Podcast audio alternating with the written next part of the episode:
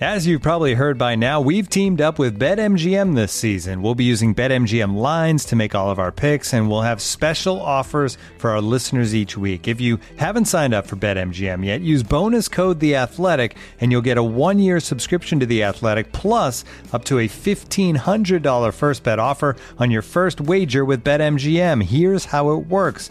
Download the BetMGM app and sign up using bonus code The Athletic.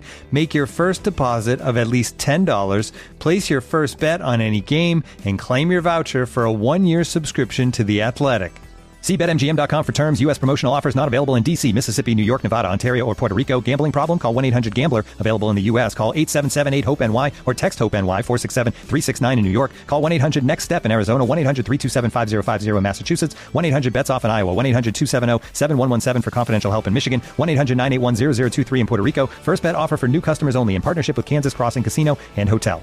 Don't forget, if you haven't signed up for BetMGM yet, use bonus code The Athletic, and you'll get a one-year subscription to The Athletic, plus up to a fifteen hundred dollar first bet offer on your first wager.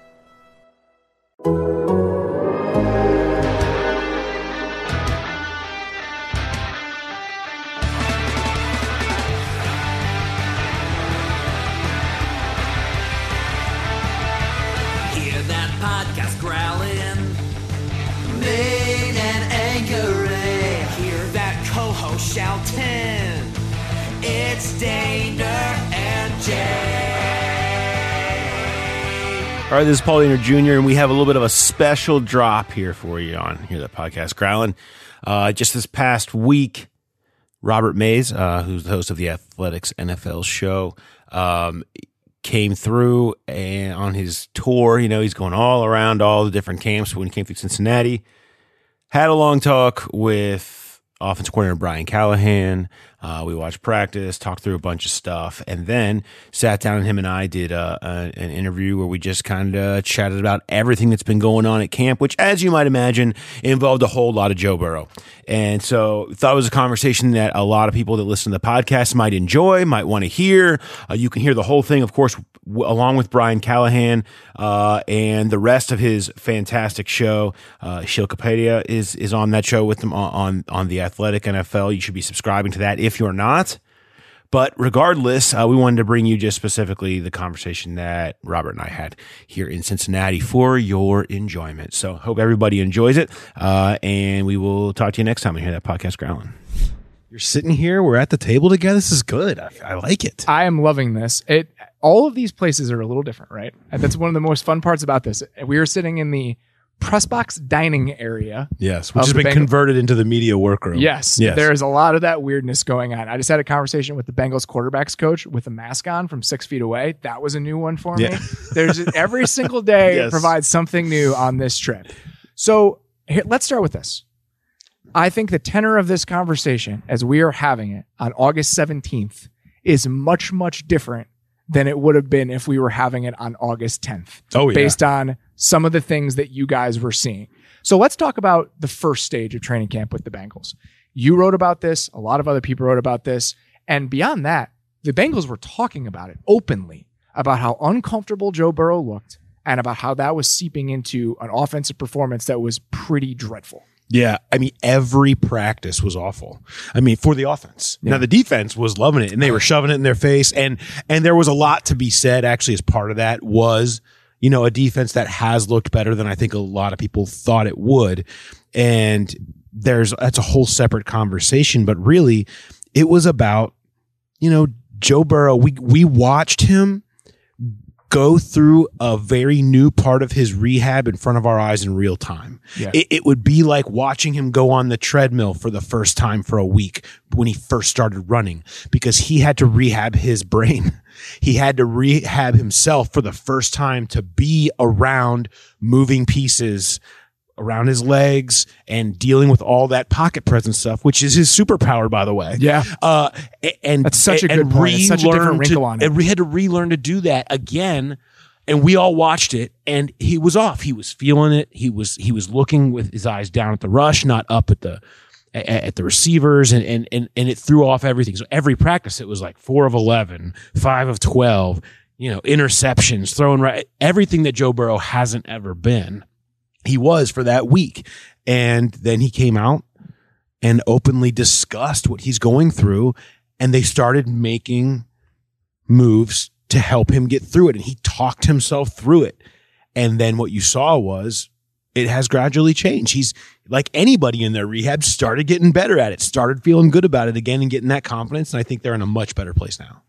Eh, he looked great today. Yeah. I mean, he delivered two like really beautiful throws, and, and we'll talk about what those throws looked like. I don't know if we're allowed to, but we'll we'll do some of that here in a second. And I think that that's worth discussing. But it, it's just so interesting the transparency associated with this conversation. The fact that he was willing to come out and say that. I mean, I talked to the quarterbacks coach today and Brian Callahan, the offensive coordinator, and they are openly just talking about how they sat down and were like, "What do we need to do to make you more comfortable?" During individual drills, there's a lot of bodies around. You guys will hear about that in a little bit and just being intentional about the way we can move through this. And now that they have, I think we can kind of change how we talk about this team and what we're looking at. Because part of the reason that tone of the conversation was so depressing is that this is the year they're supposed to build, right? Even though he's coming back from injury, you have the, a top five receiver here now. You went out and got a right tackle. You're in year two of the system with an entire off, with an entire offseason. The hope is, can we become a good offense, a really good bona fide NFL offense. And if they were going to be dragged down by his health concerns, that becomes more difficult. Now, if we're out of the woods a little bit, maybe we can start having that conversation. Yeah, I mean that was the, the you always wondered how long will the mental aspect take, and we've heard from quarterbacks in the past about how you know it it took me months, it took me a year, it took me whatever it took to really feel right again. How long is it going to take Joe Burrow, who we have watched overcome every piece of adversity that's been thrown his way since he's been here and just tackle it? I always, you know, he was the adversity crushing robot is wh- and so when you saw him act human it was startling Yeah. and it's like all he's doing is acting like anybody else and i talked to the director of rehab nick cosgray for a story that i wrote a, a week ago on the athletic and you know he was saying i look at it and maybe people see something different. I see somebody who is still blowing away expectations. He's out there dropping back, cutting, throwing, looking like a real NFL quarterback only eight months, seven months from a major ACL injury. And beyond that, right? More and- than just the ACL. Right. Beyond Yeah. that, exactly. A major reconstruction. And so you're talking about, he's like, I, people may see what they want to see and see discomfort and, and missed throws or whatever. I see something amazing still happening even when he was struggling. And now you see them finding, you know, the comfort level with them. And it makes you believe that, okay, he is going to arrive week one with that same confidence that he had the play before he goes down in Washington last year, which was leading an offense that was cooking. People didn't pay attention because the Bengals were bad and they became all their whole story was oh the line got Burrow killed. People don't remember that for a month prior they were second in the league in points per drive, Yeah. and that was with AJ Green doing very little and very Bur- and and Burrow being still learning and Tee Higgins still coming into his own and an offensive line that was worse than this one will be. And they were moving the ball on everyone.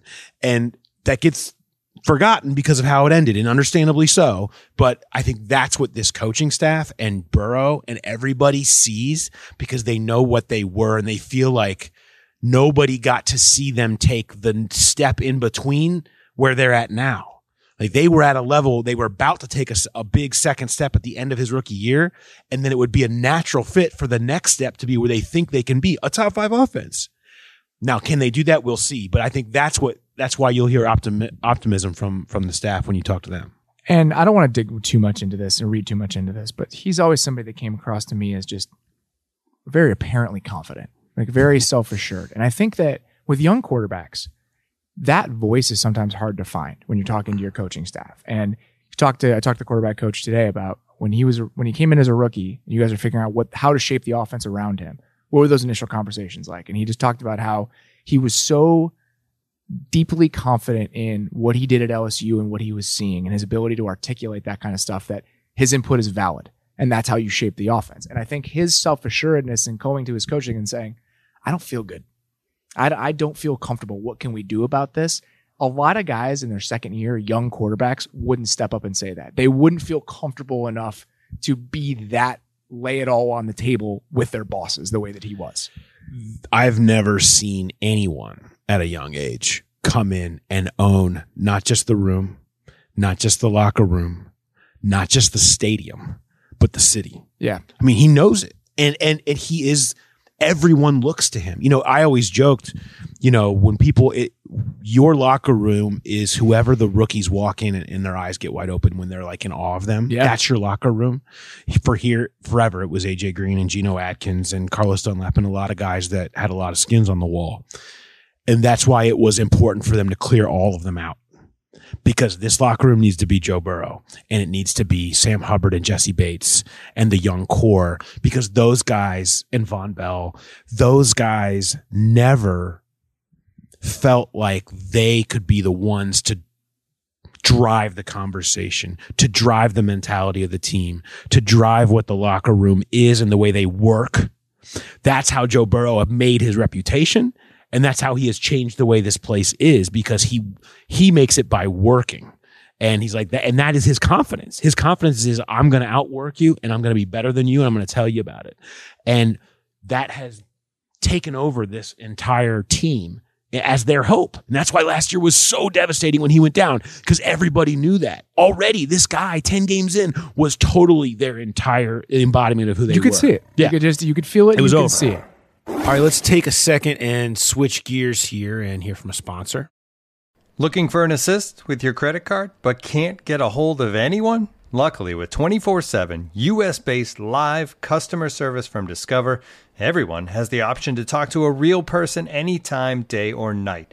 Yep, you heard that right. You can talk to a real human in customer service at any time. Sounds like a real game changer if you ask us. Make the right call and get the service you deserve with Discover. Limitations apply. See terms at discover.com/slash credit card. When you need mealtime inspiration, it's worth shopping Kroger, where you'll find over 30,000 mouthwatering choices that excite your inner foodie. And no matter what tasty choice you make, you'll enjoy our everyday low prices, plus extra ways to save, like digital coupons worth over $600 each week. You can also save up to $1 off per gallon at the pump with fuel points. More savings and more inspiring flavors make shopping Kroger worth it every time. Kroger, fresh for everyone. Fuel restrictions apply. So let's move into what the 2.0 version of that offense with Joe Burrow feeling good should look like, right? So they draft Ja'Marr Chase, and that we know it's going to be Ja'Marr Chase, Tee Higgins, Tyler Boyd. We're living in 11 personnel. That's how we exist. That's where we're best. We know that. That, that, that makes sense. The one area where they really struggled last year, where they need to be better this year, is just creating explosive plays. Yep. And I think that that happens in a lot of different ways after talking to some people today. You saw it today. The two long throws that he completed, one was just a deep over off play action, like we've seen a million different times out of that Rams, Shanahan, whatever offense. The other one was a sail concept with uh, CJ Uzomah on a deep corner. Same kind of deal. We've seen that a million different times. And that aspect of it, where they're transitioning from that shotgun, empty, let me play point guard offense to we're under center, we're running the ball, we're using play action, or we're taking shots off of it. To me, that is going to be the key and obvious step for this offense this year if they're going to move into a new realm and a new tier of NFL teams. Uh, I would agree in that. I think you're still going to see a lot of the LSU Sure. five. I mean, you're still going to see that they had you know Burrow's comfortable, and I think you'll still see that. To and I agree with all of that. To me, though, the difference between good and great is what do Joe Mixon and Frank Pollack do with this run game? Totally. because Joe Mixon last year they were inefficient in the run game. It forced them to throw as much as they did. They didn't want to throw it. Brian Callahan's talked openly about that. Uh, they did not want to be a team that threw it as much as Burrow had to. When you're down year. by two touchdowns consistently, it's a hard hard to play any other way. and you can't run. yeah. And and they were inefficient running the ball. They had a couple of games where Mixon was able to get out, and they were unstoppable. And that's why they brought in Frank Pollack, who has his history as the run game coordinator. Is he's churned out a lot of good run games over his career, including here. The last time he was here in 2018 was Joe Mixon's best year at 4.9 per carry running this offense. So they pinpointed that as we've got to, if we do that, that's when we're a nightmare. Because if we're doing that, if you're if you're getting 4.9 Joe Mixon and the offshoot of that is looking out at Tee Higgins, Tyler Boyd, and Ja'Marr Chase, with Burrow at the at the handle, I mean, that's when you're a nightmare. And that's to me what would set them apart is can they get that back to being efficient and making Mixon, you know, a playmaker, making Mixon the Todd Gurley in his prime that the of the Rams offense. That to me is going to be the difference because I think they'll be able to throw it within some realm of what they want to, but that will make them good or okay. What will make them great is if they can turn that into 4.9 Joe Mixon and not 3.6 Joe Mixon. And I think that Zac Taylor told me today that in the same way we talk about Joe Burrow getting used to his knee, Ja'Marr Chase needs to get used to the NFL. Yep. I mean, there that's going to be a transition as somebody who could really bully people at LSU. You look at the type of player he was. That's kind of why I was concerned about him coming out, but like, what does this guy look like in a world where he's playing against the best SEC corner every week? How does that translate? And I think that he's kind of had to get used to playing against more press man coverage, playing against seeing totally different coverage structures all the time. So that is going to be a transition. But if he can figure it out, I think it works. If the running game comes together and he is that guy that can be your number one option from day one, they have a lot of upside as an offense. But I don't think they need him to be number. I think I think Tee Higgins is is the number one from day one. I, I think people underestimate what Tee Higgins is going to be That's totally year. fair.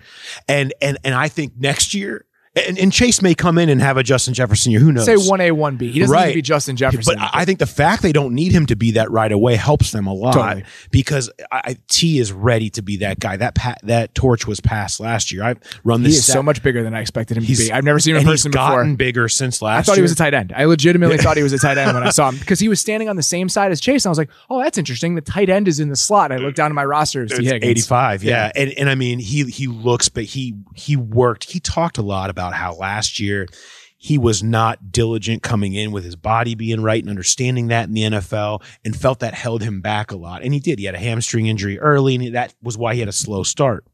In games that Joe Burrow and Tee Higgins started together last year 8 of them the pace for a full season was Tee Higgins with 1200 yards and over 10 touchdowns and 15 yards uh, per reception. That was the eight just when they played together because Higgins didn't get started until a few in. To me, that's what Tee Higgins is for them right now and can be if they need him to be. He goes into this offseason then and it attacks. He realizes what needs to be physically, that he needs to be mini Megatron or Allen Robinson or whatever you want to comp him to at this point, and and takes that on in a big way and shows up, and everyone's like, "Whoa!" Like you're taking this serious and that makes everybody take things more serious when you see a guy like that who had a great year approach the offseason and come in like he did ready to go It's interesting that you mentioned those two guys because I think that is where Ja'Marr Chase fits into this equation, right? Because what Tee Higgins can be is that big outside contested catch, like muscling people. They don't have that. I'm going to throw it to you six yards past the line of scrimmage. You turn into a 40 yard gain. And they need Ja'Marr Chase to be that because that Absolutely. is an aspect of their offense they missed last year. Do you want to talk about the five elephants in the room? hopefully they don't move like elephants because they're in the wide zone now yeah the offensive line has Yeah. obviously been a point of conversation, even between you and I, over Yeah. the last six months or so. We're past the Penei Sewell Ja'Marr Chase time. We are we are living in we? a different world. We Uh, are. can we be? It's over. You cannot live in the past, Paul. It- I, I, I tell people this on, on twitter all the time they don't listen to me you cannot live in the past. This is what we're working with here. So you have this line. The hope, I'd assume, on draft day, when you draft Jackson Carman as a guard in the second round, is that he will be a starter. mm-hmm. As things currently sit, it doesn't seem like that has happened. So now no the one change that we've made from last year's line, essentially when guys are healthy, is Riley Reiff is the right tackle. All the other guys are usual suspects. How are we feeling about that on August 17th? I mean, not super. I, I you know, I, I think I, I say this. I'll say this. I mean, you know, when we had that discussion, and this will be the last thing I'll say about that, was I said the reason why I was maybe Team Sewell was because I've seen this team draft offensive linemen for a decade poorly. Yeah.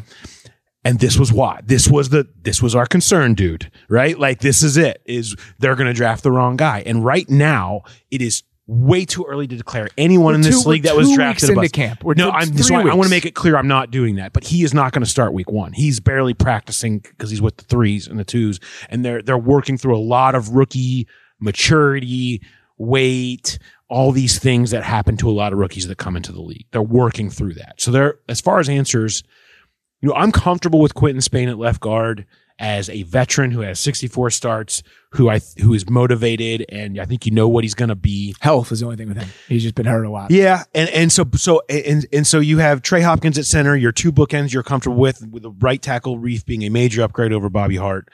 It's about this right guard spot, and there's just, you know, they've got a bunch of guys who Xavier Su'a-Filo, you know who he is. So they're kind of letting him. They've got out. all the guys who have Yeah. been the third guard on a lot of NFL Yeah. teams. They've got every single one of them. Yeah, they've and, and your hope and, and they have a fourth round guy in D'Ante Smith, who's kind of been the talk of camp, who was out of East Carolina as a project tackle and showed up here and was muscling and bullying people and had reworked his body and made him think maybe he can play guard. He's gotten in there and been better than anybody. Now he does a lot of rookie stuff. He has a lot of technique stuff. He's very much a rookie from East Carolina, but he's really looked good and they're giving him every chance to go prove that maybe he could be that guy. Maybe not immediately, but maybe he could be that, be that guy. And maybe they did draft the guard they needed in this draft. It was just two rounds later. And That- it's funny when that it. happens. It does happen a decent All amount, especially the in the interior of the line. It happens more often than you think. all the time. It does, and and so maybe that maybe that maybe they still got it right in dumb luck, but you know I think that's the hope. But for now, I think they can be good enough. I if they put the veterans out there, you know, and and we and early on and wait and see what happens with with the younger guys to to let the rest of the offense cook and and see if it works. You know, I mean. We are kind of you are on that tightrope again though. Can they work themselves to average? We'll see. Let's talk about the defense very quickly. Mm-hmm. They've spent a lot of money on this defense. It- the way I would describe it is it, they've microwaved the defense. I love that term. I've been using that. I hope you mind. I've been Uh, stealing That's that. totally fine. and that, they, they threw the defense in the microwave. Yeah. When you look at DJ Reader, Trey Hendrickson, Trae Waynes, Vonn Bell, Chidobe Awuzie, Mike Hilton, this is a defense built through free agency. Mhm. Point blank. I mean, that's what it is. They are also the 27th best defense in the league last year.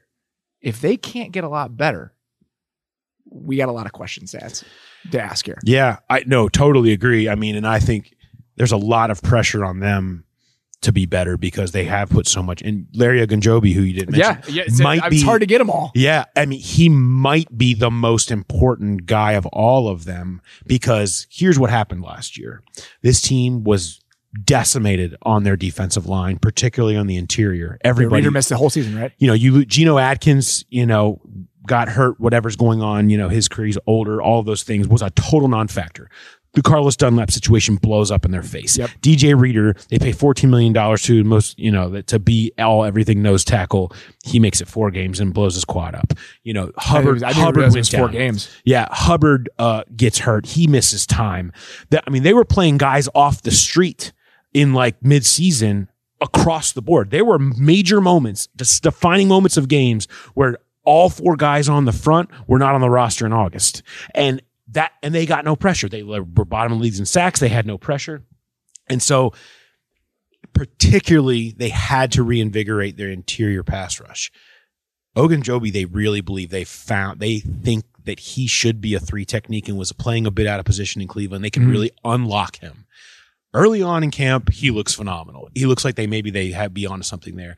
And Hendrickson and Hubbard and Reader and oh, Joseph Ossai, who they drafted in the third round, who was awesome in their preseason opener. Cam Sample, they drafted in the fourth round. Tyler Shelvin, they drafted in the fifth round. They have just thrown everything. They're throwing at it bodies at the problem. every all of Yeah. it and saying it's going to work itself out because we believe that some of these guys are going to work out and I and I tend to believe it too. I think if you change that, I think you this defense is viewed and plays much differently. They just they were victims of their own lack of pressure last year and they had Carl Lawson. but they had nothing else. So it's interesting because the guys you listed off, especially in the front, Hendrickson, DJ Reader, you can go and Joby, whatever. Especially with Hendrickson and Reader, they're paying sticker prices for those guys. Yeah. They're paying elite money for not elite players, Right. And that can get you in trouble. And I think even Trae Waynes might also fall into that category. They're spending the seventh most money in the NFL on defense this year uh, to the cap. The teams above them are better on defense than the Bengals are. That's all I'll say. But the nice part is they're spending no money on the offense. Even and the offense should be the better unit, right? You have two rookies at receiver. You have Tyler Boyd on a reasonable deal. You have Joe Burrow on a rookie deal. You have Riley Reiff making whatever a one year, 33 million, 33 year old tackle makes. Your left tackle's on a rookie deal. Joe Mixon just got paid, but for the most part, these are guys in the early stages of their careers. Can they afford to overpay a little bit on defense over the next two years as this offense grows while it's cheap? I think that is going to be the big challenge. For them. It's it's the bet they made. I mean, it's when people talk about how are you going to take advantage of the rookie contract. That's how they did. Yeah. They, they and I I personally like the dynamic of getting the young offense that grows together. I think it makes total sense. I mean, I, we saw it happen with AJ Green that- and, and that's that's how they treated the last two off seasons. I mean, they did the same investment last off season in free agency. By the way, the team that literally has never paid anything in free agency. Yeah, it's weird. It's- it's very strange been like the live in. leaders. I mean, it's insane the the new the, the new school of thought there. But as they've gutted this roster, they have spent everything on defense and they've tried to grow the offense from. And so now they have an offense that has every major piece under contract for the next two years. And they they can be better together. And the, but the defense needs to be better right away because they have guys that are vets. They're guys on their second contracts. They're guys that should be out there trying to, you know, you, you hope make good on that. And if they overpaid, they over they did overpay. But I, it's the luxury of the rookie deal they're Totally. living in right now, where they can afford to overpay in order to make sure they got somebody and don't get stuck with nobody. And but the this only works. This plan only comes together if the offense is really, really good. Oh yeah, The defense needs to be. If the defense is average, can the offense be really, really good? Yeah. And I think the chances of that are a little. I feel a little bit better about those chances now than I did reading your stuff a week. ago. Oh yeah, That's what I as, as did I watching it. Yeah, I think you're right. I mean the the the the makeup of this team, if they do what they want to do, is the 16th ranked defense, the 18th best offensive line, and an offense that's top five. That's what it needs to look like. And honestly, look at the teams that are playing at the end every year. They usually have something that can oftentimes be in that realm. Sometimes. Awesome. Well, we just spent 23 minutes talking about the Bengals. As we discussed, you. as we discussed earlier today, I've spent a lot of time thinking about this team over I the last know. six months, and I've enjoyed it. It's a fascinating They're team. honestly, I- I've I, I've covered them when they were going to the playoffs every year and inherently boring. Uh, they're fa- So true. They're fascinating. yeah, They're really fascinating are. right now. They're a, they're an incredible case study in the league. They got a lot of young, fun players, and I don't know if they're going to win anything, but uh, I do know that it's, they're a really fun team to watch to see what happens because the spectrum of possible results is very wide. I totally agree, and that's why we're doing this. All right, buddy. It was so good to see you. It was Good to see good you here. chat with you. I really appreciate the time. We will catch up. I'm sure. With what, no matter where it ends up on those on that spectrum, we will talk about it. There's no doubt. Thanks, bud. Yep.